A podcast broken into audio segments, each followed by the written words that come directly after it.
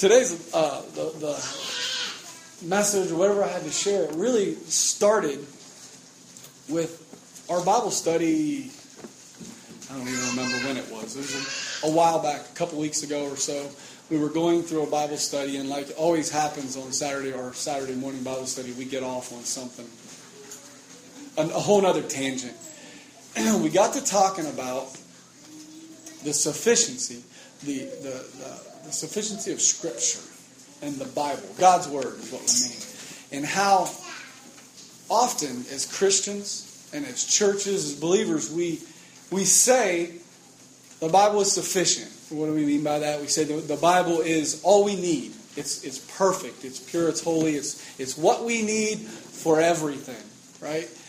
We say that, but our actions very often say the exact opposite or say other other things in that. We got to talking about it. We got to talking about how the scripture it's it's able to help you be saved. Scripture is is capable, it's sufficient for salvation.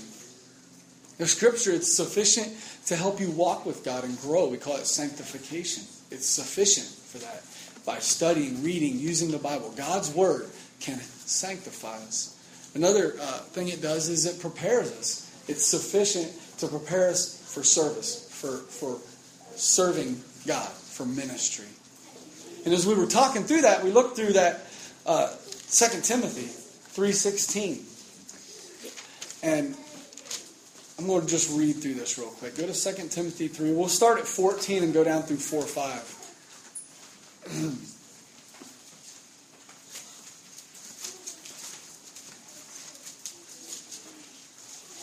In verse 14 it says, But continue thou in the things which thou hast learned, and hast been assured of, knowing of whom thou hast learned them, and that from a child thou hast known the Holy Scriptures, which are able to make thee wise unto salvation through faith which is in Christ Jesus. All Scripture is given by inspiration of God and is profitable for doctrine, for reproof, for correction, for instruction in righteousness, that the man of God may be perfect, thoroughly furnished unto all good works. I charge thee, but charge thee therefore before God and the Lord Jesus Christ, who shall judge the quick and the dead at his appearing in his kingdom. Preach the word.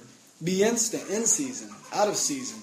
Reprove, rebuke, rebuke exhort with all long suffering and doctrine. We were looking at that passage of Scripture, and we noticed something that it talks about. It's there's sufficiency in stages of life too. There's this sufficiency as, as a young child, and in entering into even a young Christian salvation. And there's this sufficiency in sanctification in the middle there of, of walking with God and, and, preparing you to be a Christian and how to be and help you to be to growth to be a Christian. And then there's this sufficiency in service. But I thought it was a, it was a really neat verse. And we always hear about uh, 15, 16 in there where it talks about all scripture is inspired by God. But when you take that whole thing, it really shows you this, this word right here, it's all you need. It, it truly is. And I think I might have shared before, uh, there's a book I, I, read. I like to read biographies of uh, Christians and men of faith and people that have uh, you know served God and made it and done something amazing. And I, got, I like uh, I got one. It's about Smith Wigglesworth, and his doctrine, I believe, is very messed up. He's got some very, he's kind of out there, but he had some, some neat things about him. And one thing about this man was his wife taught him to read. His, his, his claim he didn't know how to read. His wife taught him to read by using the Bible. And from that time on, that's all he would ever read. He went so far as to, there was a story of a man in, in his book this biography, of a story of a man came to his house and he had a newspaper with him. He said he was greeted at the door by Pastor Wigglesworth. He said, What's that? he goes, What's a newspaper? It's just something know, I thought while I was spending time at your house, maybe I could read it. And he said, Son, there's nothing in this house read but the Word of God. And he made, he made him get rid of it. He wouldn't let him even bring it into the house. He believed, he was a man that believed, this Word of God was sufficient. You could be saved, you could walk with God. You could serve God. You had everything you need right here. And, and we know that. We say that. We claim it. But, you know, you go to, go to a Christian bookstore and you'll realize we don't really believe it.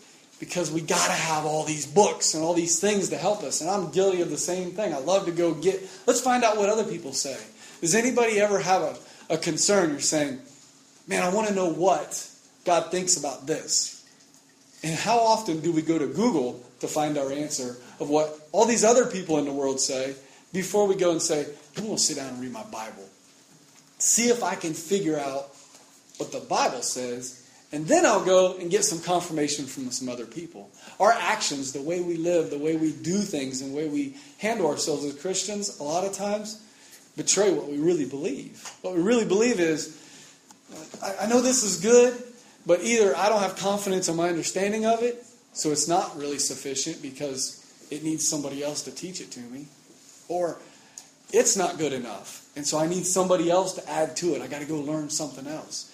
When in reality, we should be able to get this book, open it up, read it, study it, and it should lead us to salvation, it should sanctify us, and it should help prepare us for service and enable us to serve.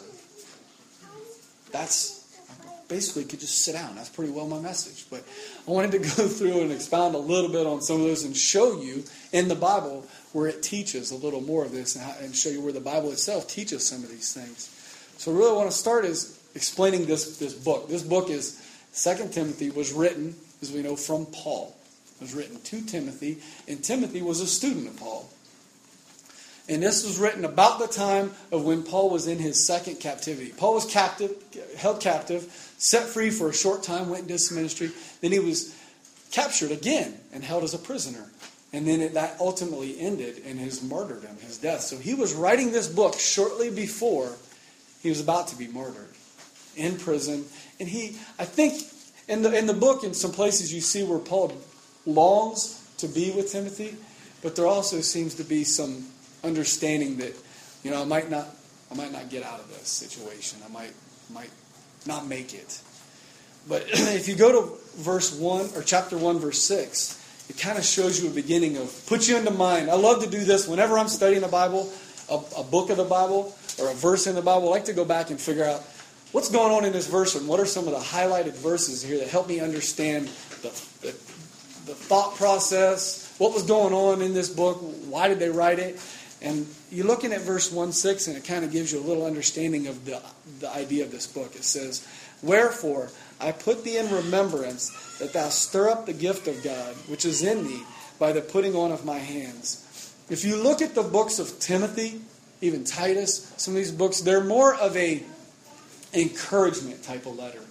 You know, you look at Romans, look at uh, Ephesians. These are books of deep doctrine. I'm going to lay out this big, long doctoral thesis to you and explain all these doctrines.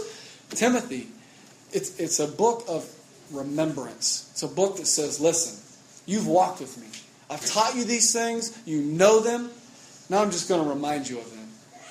I'm going to teach you again. I'm going to show you again some of the things that I've already taught you, that you already know these things, remember them so that you can follow me, so that you can serve God, so that you can be an effective minister. And I was I read that scripture and it reminded me of something I heard a pastor talking about one time. He said preaching, sometimes it's real interesting. Pastors will get really messed up and can err sometimes trying to come up with new things. They're always trying to amaze people by saying, Check out this new thing I found in the Bible that nobody else knows. Somebody knows it. It's been we've been teaching this thing for 2000 years. Somebody has taught what you're te- what you're teaching. Really, what preaching a lot of times is is Bible study for yourself. Um, Bible study with your family. It's not so much bringing something new, it's reminding what you already know. How many of us will sit in a sermon and three weeks later they say, Do you remember what he taught? And you're like, No, I don't. But if, if, if you're constantly sitting under the preaching of the Word, if you're constantly reading the Bible, you're constantly teaching others, what happens?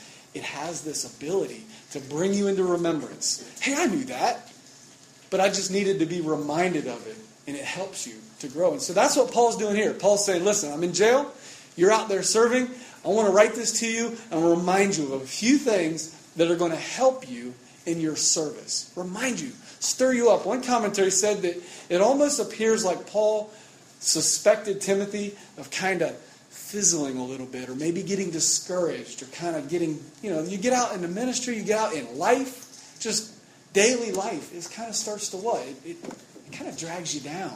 You ever feel that way? And you sit down in the morning and you read your Bible. Or you come to a, a, a, a Sunday morning service and somebody teaches something. And it just builds you back up. Man, I can do this. I don't know if you, I, I get that way. I remember when I first got saved, I had people, you know, they would look at me and say, Man, why do you always want to go to church? It's like, because it's the only place I can successfully spend a few moments somewhat free from sin. It was a way for me to be encouraged. I'd get in there, because, man, when I first got saved, and like you all do, when, when you get saved, there's a time where you're really struggling. At least I was. And it was like a refuge for me. And church has always been that way ever since then a place to gather, to be refreshed, to be reminded of the things I know, to be reminded you've been set free. There's no condemnation for you. Christ, God will never leave you nor forsake you. Those kind of big truths. I was thinking of the, the words we were singing this morning.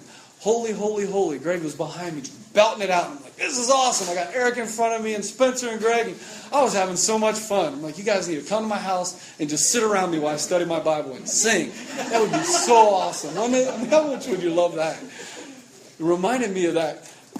I shared with Spencer, there was a guy, a pastor, um, and he was speaking about visiting a church. He was talking on worship.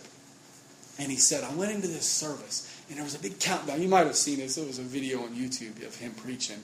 And it was kind of comical. He said there was a countdown clock, and it was like lights and cameras, and it was dun dun dun. The music was building a crescendo, and this music and the lights came up, and the band came on, and the guy ran out, and he said, "How do y'all feel?" and he says, "How do I feel?" He says, I, I wish I could repeat what he said, but it's basically it's like, I just got up this morning, I stubbed my toe, I burnt my toast, my coffee was cold, I kicked my, say? I kicked my dog, I don't even own a dog, you know, that kind of thing. Says, I had to fight somebody for my parking spot this morning. At 8.30 in the morning, I'm barely ambulatory, and you're asking me how I feel? I feel terrible. Says, tell me what I know. Tell me what you know. Tell me about God. Let's sing like those songs this morning. God is holy, He's mighty, He's amazing. Don't ask me how I feel. I feel terrible. I've had a hard week. I've walked in this world. It's got me down. There's things have been difficult. I've had struggles. Tell me something about God that can make me say, wow, that's the God I serve? How amazing.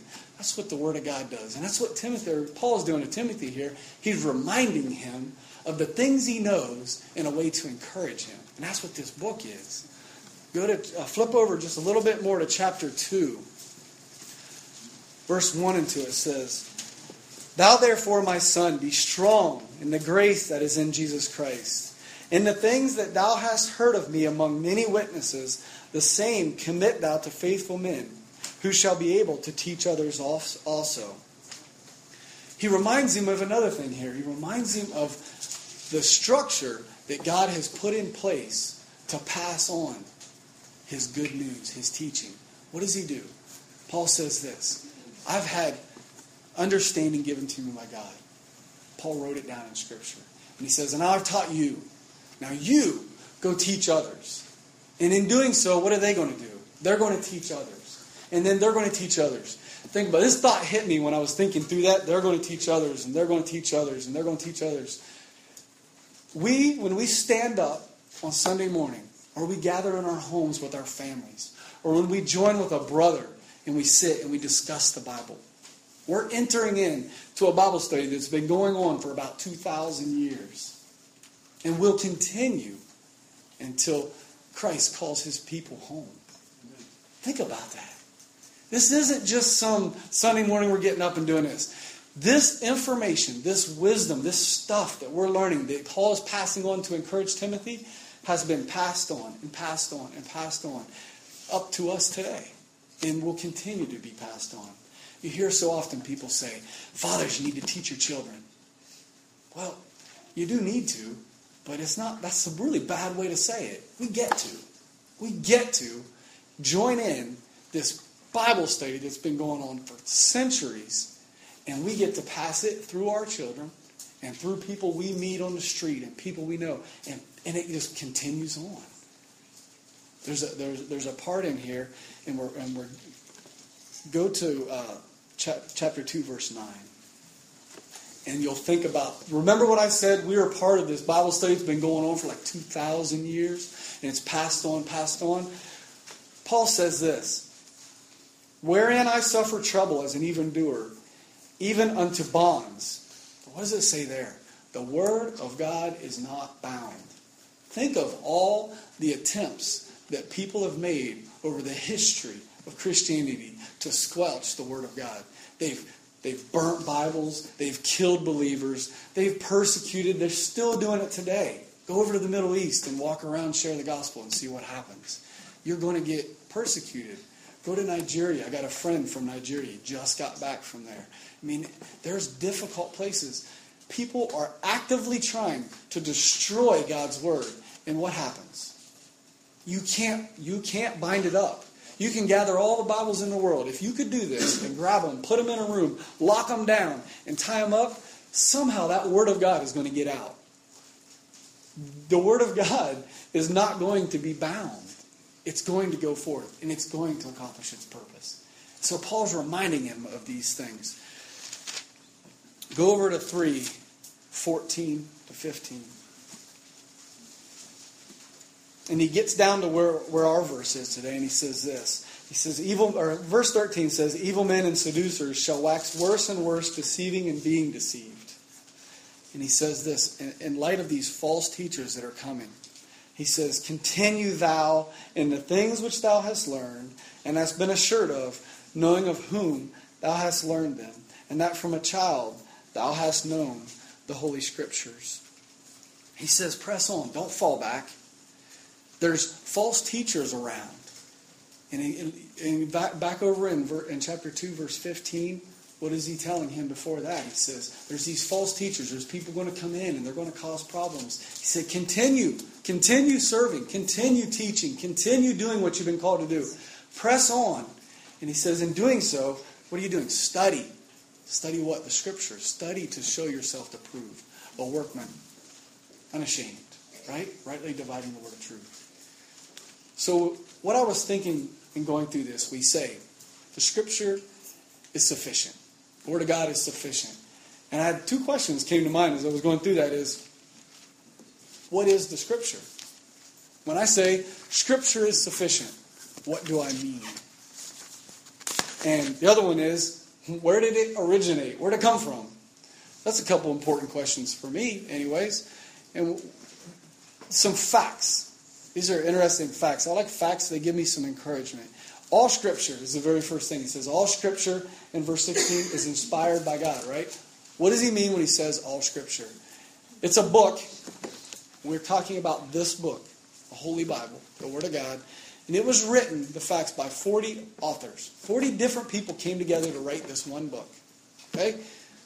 Over a period of about 1,500 years, from beginning first author to last, what they covered. And it covered, it was written on three different continents Africa, Asia, and Europe, in these areas. Right? And there was three languages in the Bible as well. So you got all these things. You got 40 authors over a huge span of years, 1,500 years, on three different continents, and including three different languages. And yet, this thing is perfect. People will say, yeah, there's contradictions and errors in the Bible. Anytime somebody asks you that, does anybody have an idea? What's a great question to ask them? Show me one. They'll go, Well, I don't really have it right now, but I'll get back with you. People just throw that out there all the time. And then if they do have one, say, Well, let's go look at it. And with a very little bit of effort, usually, you can show that that is not a contradiction. This Bible, this word, what we talk about, there's 33 books in the Old Testament, 27 in the New Testament. Here's an interesting fact. How many books are in Isaiah? 66. How many books are in the Bible? And if you look, Isaiah is divided up into 33 and 27 as well, into its structure. It fits with the whole Bible. There's so many weird things like that about how God orchestrated His Word to be perfect. It's not uh, accidentally a bunch of guys they found some books and just threw them together. This book is perfect, pure, and holy. And it has no errors, it has no contradictions. We can trust that this right here, when we say the Word of God, the Scriptures, we can say, this is it. This is what we mean when we say this right here, this book that we have, is sufficient to do what it needs to do. So, what's it going to do?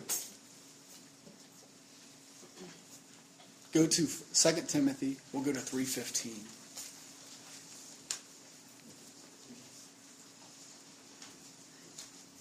And that from a child thou hast known the Holy Scriptures, which are able to make thee wise unto salvation through faith which is in Christ Jesus. One of the things the Scriptures do, and I love this verse, I repeat this verse to myself every time I get ready to share the gospel with somebody because it reminds me it's not my efforts, not my arguments, not my eloquence, not my anything, not even my wisdom. It's going to bring this person to a point of salvation. The Word of God has the ability to make a person wise unto salvation. It doesn't say that the Word of God is what saves us, right? What do we know right here? Every Sunday we go over this. The word of the repentance and faith in Jesus Christ saves a person. This word of God makes a person wise until salvation. It gives them the knowledge, the understanding. It brings them to the point where they can be saved. Go to James 118 to 21. There's another good one along that along that lines. James 118.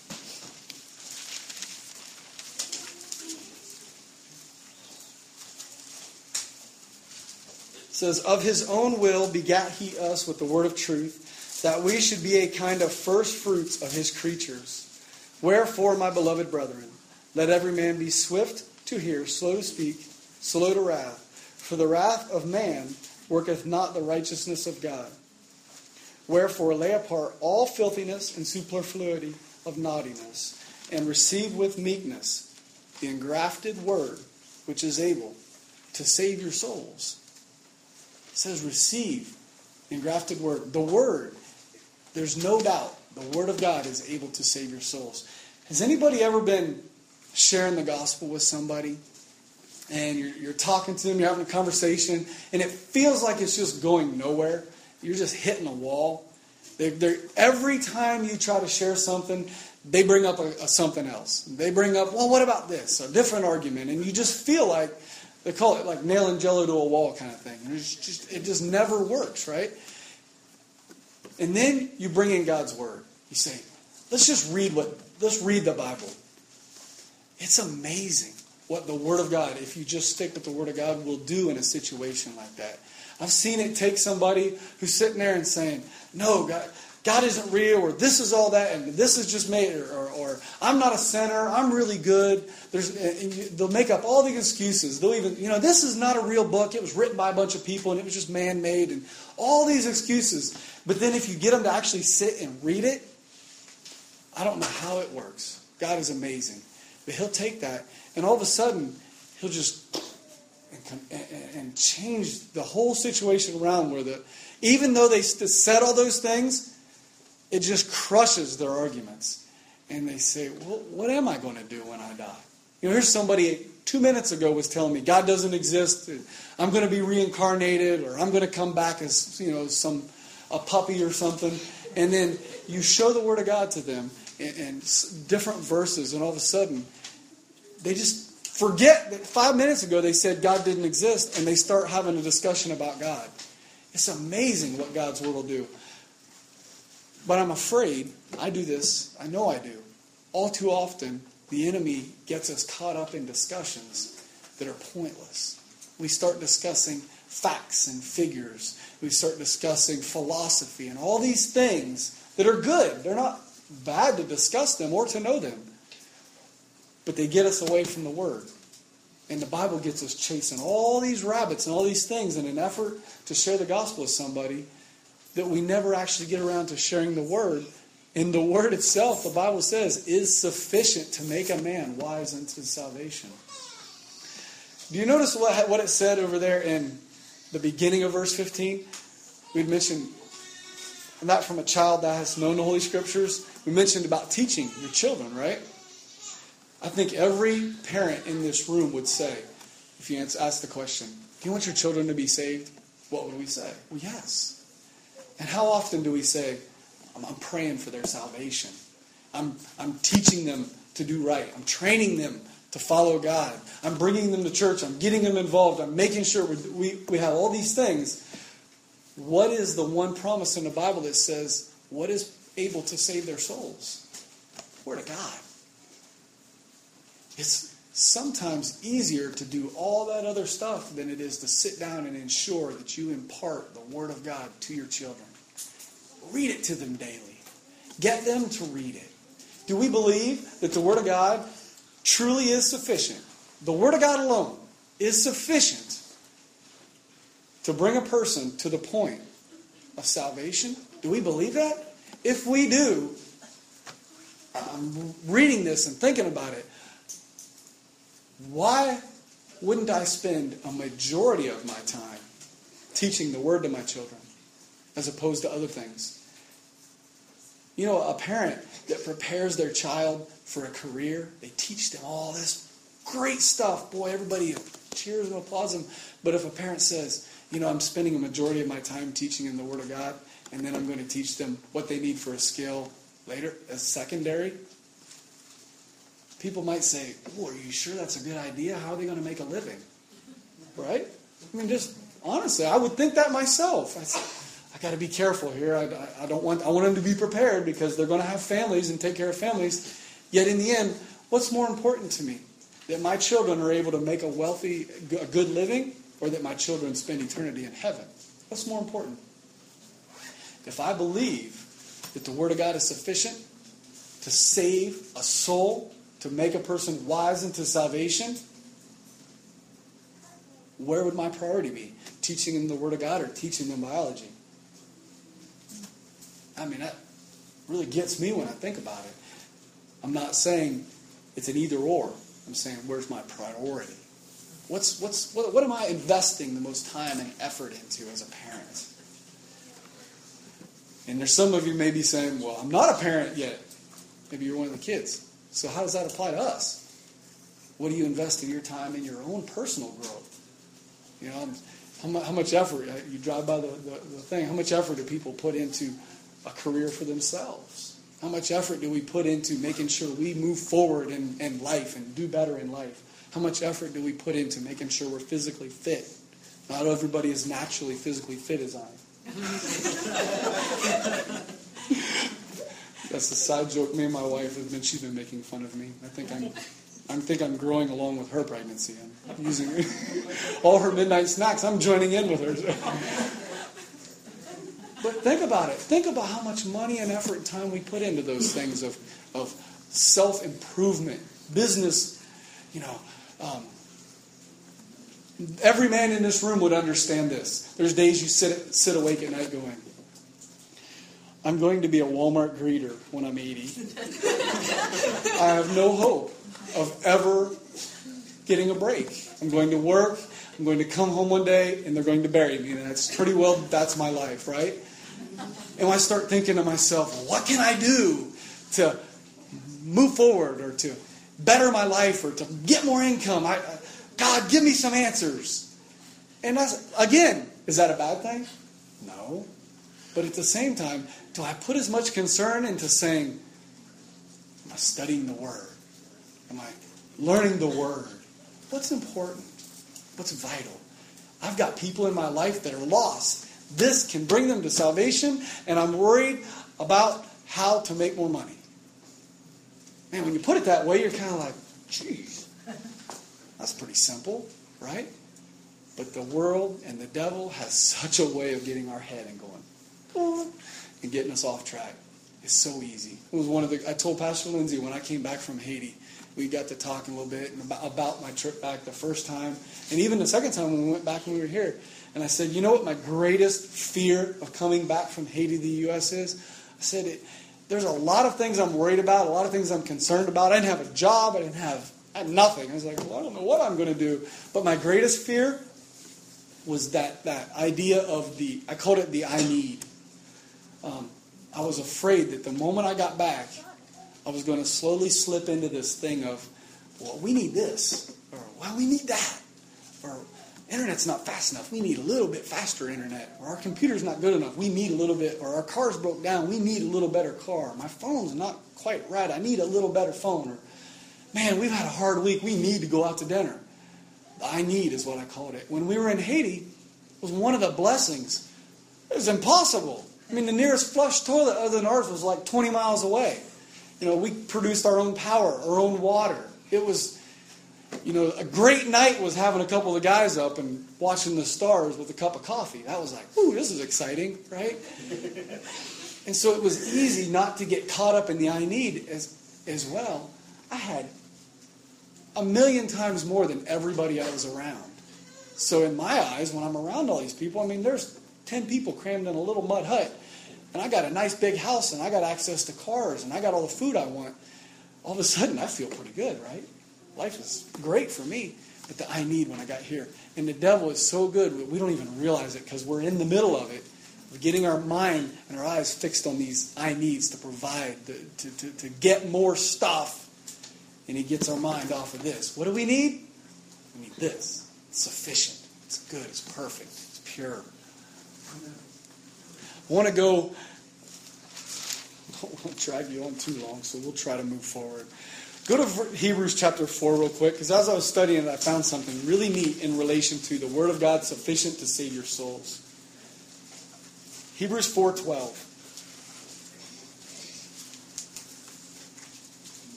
In my version, it says, The word of God is quick and powerful and sharper than any two edged sword, piercing even to the dividing asunder of soul and spirit and the joints and marrow. And it is the discerner of the thoughts and intents of the heart.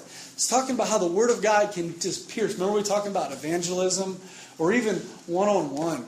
Somebody struggling. Um, you guys have a counseling ministry. You can sit and talk to somebody till you're blue in the face. Sometimes the word of God, and they're like, whoa, it just cuts them deep, right? Or yourself, you're reading. But that word quick in mind, does anybody have a different word that theirs uses? It says, for the word of God is quick. Living and active. Living and active. That's a good way to put it. Anybody else? Living and powerful. Living and powerful. When you go and read that word, it's used three times in the New Testament. It's used in where did I got where did I put it here? It's used in Matthew 4 4, Hebrews 10 38, and right here. It says it's quick, it's to be alive. It lives, it breathes, it says it's living. It's not stagnant. It's not just something that somebody wrote and it sits there. And it was really important and good and vital and relevant 2,000 years ago, but when you read it today, you're just like, yeah, that doesn't have any application at all to me. It's alive. It, it is as relevant and applicable to us today as it was back then. But there's another part to it where it says, to what, what did you say is living in what? Active. Active. There's this idea of that word of to bring to life. Not just alive, but to bring to life. Think about we're saying the word of God is able to save, it's able to make you wise into salvation, able to save your souls. What is salvation but bringing somebody to life, right? That the idea that the word of God is living and active or quick has this connotation of bringing to life. You guys remember in John chapter 11, it's about the story of Lazarus. Remember what happened? Jesus goes to the tomb. They're all thinking he's dead.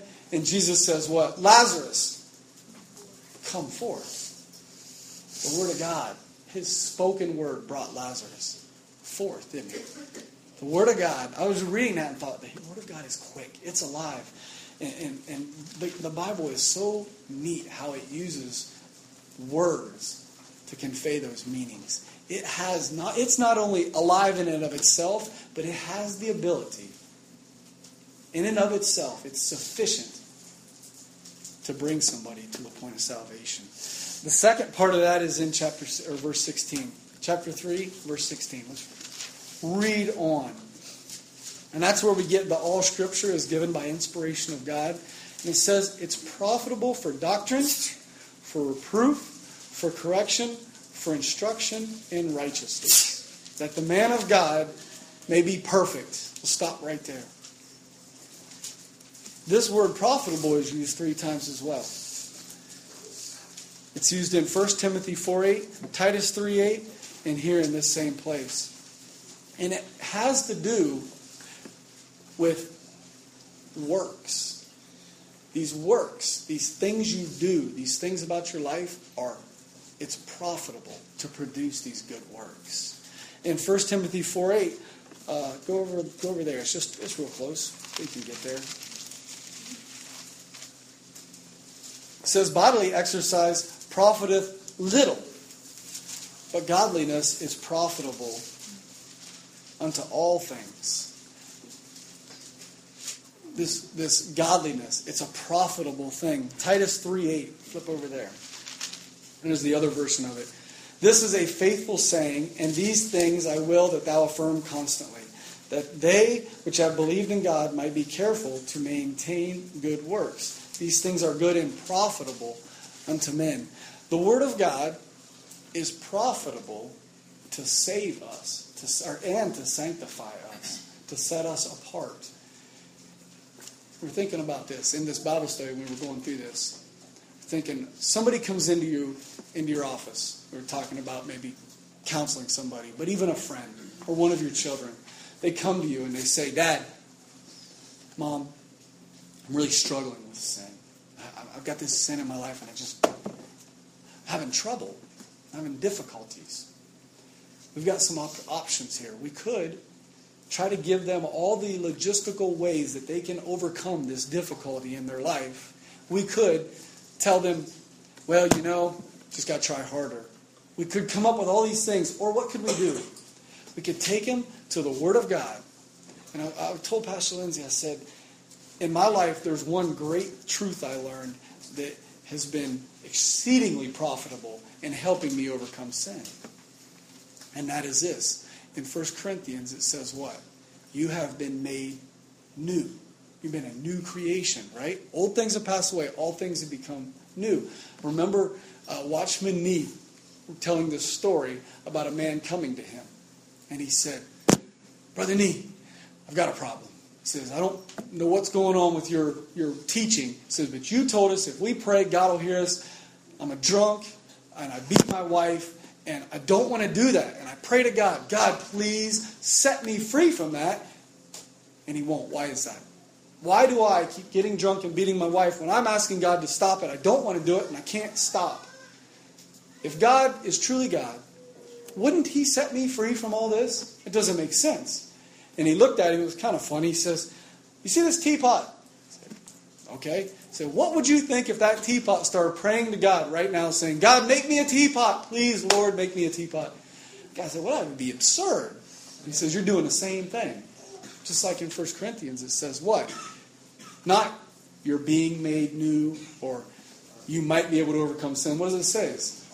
You are a new creation. Old things have passed away. Behold, all things have been made new. How does the Word of God sufficient to sanctify us? It reminds us that when we sin, we don't have to.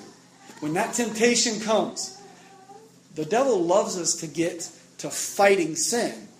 I'm going to dig in and I ain't going to do it. What's the chances that's going to work? Slim to none, right? But let's say you approach it this way I don't have to sin. That temptation's coming. Lord, help me. You've told me that I don't have to do it. And all of a sudden, you start using words. I will never leave you nor forsake you. I'm with you always. Right? The Word is able to make me perfect.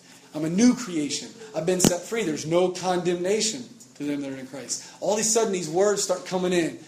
And, you, and the Word of God helps you not to sin. That realization that the Word of God gives you. I've had people say, well, you're just playing mind games. Yes, I'm being renewed by, the, by the, the Word of God.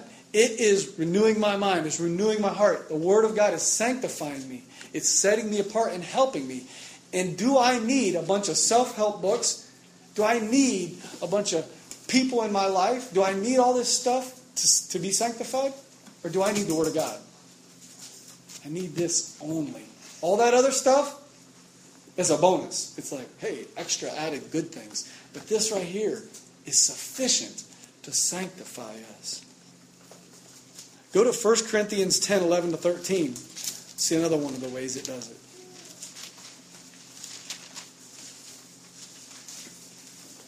You ever read the Bible and you see a story of a person in the Bible and it encourages you? Like, man, that's pretty cool. That's encouraging to me. He says this Now all these things which are happening happen unto them for examples, and they are written for our admonition, upon whom the ends of the world are come. Wherefore let him that thinketh he standeth take heed lest he fall. There hath no temptation you taken you, but such as is common to man. But God is faithful, who will not suffer you to be tempted above that ye are able, but will with the temptation also make a way to escape that you may be able to, to bear up under it. He says this these stories in the Bible, these things that have been written down, they're examples to show us how to live, to encourage us, to admonish us. And in reading them and in doing so, you remember things like this. What? What do you remember? Of how, 1013 was described to be this way. You're heading down a freeway, and sin is right up ahead. God, every time you're in that situation, provides an off ramp. He's not going to take you and kick you down the off ramp, but it's there. I guarantee you. So, what does the Word of God do to sanctify you and help you overcome sin? It renews your mind and it makes you think of examples of other people and things they've went through, and you say, I'm heading into sin. I, I feel this temptation. I know I'm in the middle of it. Where's the off ramp, God? Says, You're going to provide a way out. Where's it at? Help me to escape. And knowing the Word of God, studying the Word of God, gives you that remembrance of saying, There's a way out. I know there is. It's a promise of God. So God won't lie. He's faithful. He's here. He's here with me now. He's going to help me. And I'm heading to sin. How do I get out of this? Look for the off ramp. Where's the way out? Call a friend. Read the Bible. Run. Scream. Don't do it. You know, whatever. What does it take? Start. I remember a friend one time saying, somebody came to him and said, I want to quit smoking and I can't do it. And he said, put a shirt, get buy yourself a t-shirt that says, I love Jesus, don't sell me cigarettes. He said, wear it every day. How bad do you not want to sin? There's a way out, right? But do we really want it? Do we want the way out? There's always a way out. The question is, do you want it? God provides a way out. And His Word is sufficient to help us in those times.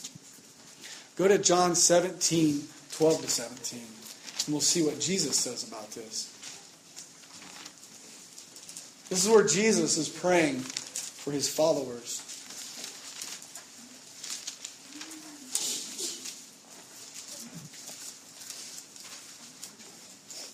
Verse 12 it says, While I was with them in the world, I kept them in thy name.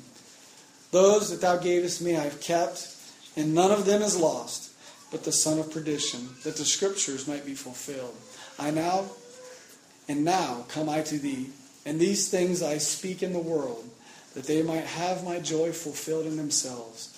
I have given them thy word, and thy word, and the world hath hated them, because they are not of the world, even as I am not of the world. I pray not that thou shouldest taken them out of the world, but thou shouldest keep them from the evil. They are not of the world, even as I am not of the world. What's he say there? Sanctify them through thy truth. Thy truth is your word. Jesus is praying, I'm about to leave. I've kept them. I've helped these, these young these men if they walked with me. And I'm gone. I'm going away. Father, set them apart, sanctify them, help them. How? By the truth. And where does the truth come from? From the Word. The Word of God is capable, it's sufficient. It is all we need to not only get saved, but to grow in holiness. And in the last part, let's read verse 17.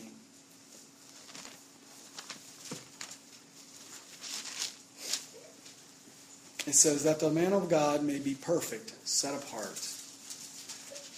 For what purpose? Thoroughly furnished unto all good works. I charge thee therefore before God and the Lord Jesus Christ, who shall judge the quick and the dead at his appearing in his kingdom. Preach the word. Be instant in season, out of season, reprove, rebuke, exhort with all long suffering and doctrine. He just finishes up telling him about the Word of God, its sufficiency to save, its sufficiency to help you to grow, to sanctify you. I would have uh, uh, made many, many Baptist pastors very proud. Probably made Eric comfortable feeling like he was back at Roswell. Three nice S's there, right? Save, sanctify, and serve. I didn't even mean to do that. Isn't that amazing? I was like, man, I go get my doctorate at some Baptist college now. Um, but he finishes these up and he says, in light of all this, what's the word do? He has that therefore. You've all heard this, right? It says, when you see a therefore, what should you ask yourself? What's it there for? You see a therefore, he's saying, the Word of God is able to do this, He's able to make you perfect. Why? So that you can serve. Remember, what's the purpose of, of this letter? Remember? It was an encouragement to Timothy from Paul, and he was in prison, and Timothy's out there. It wasn't an easy situation Timothy was in, right? There's persecution going on. And do you think every believer that Timothy was ministering to was just happy go lucky? Do you think Timothy ever had difficulties, struggles? Of course he did. He said, The Word of God can not only save you, can not only sanctify you, but it'll help you in your service to me. Having been made perfect. And it says what? You are thoroughly furnished. You're perfectly, that word uh, connotates this completely finished. You've been completely finished, and through His Word, you're thoroughly furnished. You're completely equipped and made capable of serving God. Go to Titus. These are nice because they're all so close. Chapter 1, verse 7 and 9. it's talking here about a bishop or an elder, a leader. But um, does that mean it doesn't apply to us? Just because the, the, uh, Bible says, for a bishop must be blameless, does that mean, well, the rest of us, we're, we can just do what we want, right? It's only the, only the leaders, only the elders that need to worry about this, right? No. It says, a bishop must be blameless as a steward of God, not self willed, not soon angry, not given to wine, no striker, not given to filthy lucre but a lover of hospitality, a lover of good men, sober, just, holy, temperate. What has he said? Holding fast the faithful word as he hath been taught, that he may be able by sound doctrine both to exhort and to convince the gainsayers. How is this man of God able to do the ministry he's been called to do? What's it say? holding fast the faithful word. That word is, is the key. How is this man of God? How are you going to be able to go and serve? Knowing this, using this. How many times say, well, I'm going to study this, but I'm going to go get some type of an evangelistic tool to share the gospel. Do you need an evangelistic tool? No. Is it good? Yeah, I've had those soccer balls. There's all kinds of neat things you can use. They're great. But do you need them? I love it sometimes. I love it when I'm downtown. We're handing out tracts and I run out. It's almost a condemnation or a conviction. I'll be handing them out, we're talking to people, and I run out and I'm like, I got one left usually because I get down to my last one. It's like, I look at the boys sometimes and say, Well, we got an hour left till we got to go home. I got one track left. I guess I'm going to have to talk to people. Boy, isn't that terrible? Right? But I've had some of the greatest conversations when I'm down to one track and I'll pull it out and I'll get my Bible out and say, This is it. All I have is the Word of God and, and a conversation. I can't just sit there and hand tracks out and say, Hey, read that later. I've got to now actually use God's Word to talk to them. Some of the most fruitful conversations have come at those points. That's why I say I love it, but at the same time, it's like, oh, I'm out. Now I got to actually start thinking a little more. Right?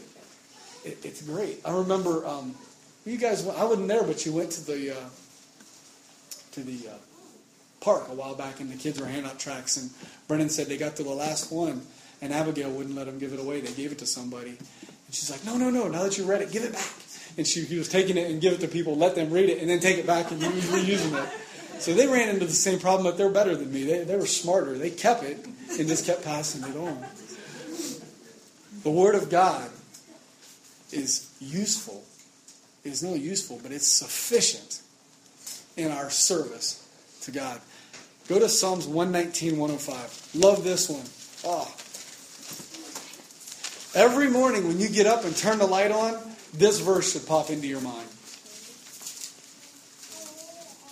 Psalms 119, 105. Thy word is a lamp unto my feet and a light unto my path. The word of God is sufficient to guide us, to help us to serve God. How many times have you heard somebody make this statement? I love the Lord God. I'm willing to serve Him. I'm not really sure where He's leading me. Your first question, it's a valid concern, but your first question should be what? Have you been studying the Word? Because what does it say the Word is? Look down right there at your Bible and remind yourself that the word is what? A lamp to my feet and a light. Want to know where God wants you to go serve? You'd be amazed if you just sit and read and read and study and go through this, how He will illuminate the plan He has for you. How often do we sit and, and we're all guilty of this? I know we are. I know I am. And we say, I'm going to pray over it. And we sit and we just God, show me where to go. God, tell me what to do. God, how do I handle this? What should I do? Where are you leading me? What direction do you have for me? And the whole time, my Bible's sitting right there. And I'm over here, right? I'm brainstorming ideas that God has for me. Right? And I'm going to my mom and dad, or, or in my case, my wife. What do you think we should do? Where do you think God's leading us? God's over there going, Hello? Give you right here. It says this right here. The reason I say you should think of it in the morning, what kind of a fool would get up in the morning, other than me, I've done this and I've paid for it, and take off running through the house in the pitch dark with not turning the lights on, right? Or you're too tired. So you're just stumbling around the house running into like doors that are half open, right? Who left the door open? Right? Close the door. What kind of a fool would do that? No, what do we do when we get up? Turn the light on. How many of us get up, get up take off on our day, cruising down the road. I'm going to serve God. I can't wait to be a servant of the Lord. Praise the Lord. I'm going out and serving Him. And halfway through the day, we're like, you know, I might want to read the Bible today. We've just run down the road trying to serve God in the dark. That's it's foolish. When you think about it as physically walking around in the dark, it's like, what kind of an idiot would do that? But yet, we do it all the time. I'm too busy this morning, I don't have time. And that's why you have a stub toe. Because you're too busy. You ran down the hallway to turn the light on and you stubbed your toe, right? Same thing in the Bible. I'm too busy to read the Bible.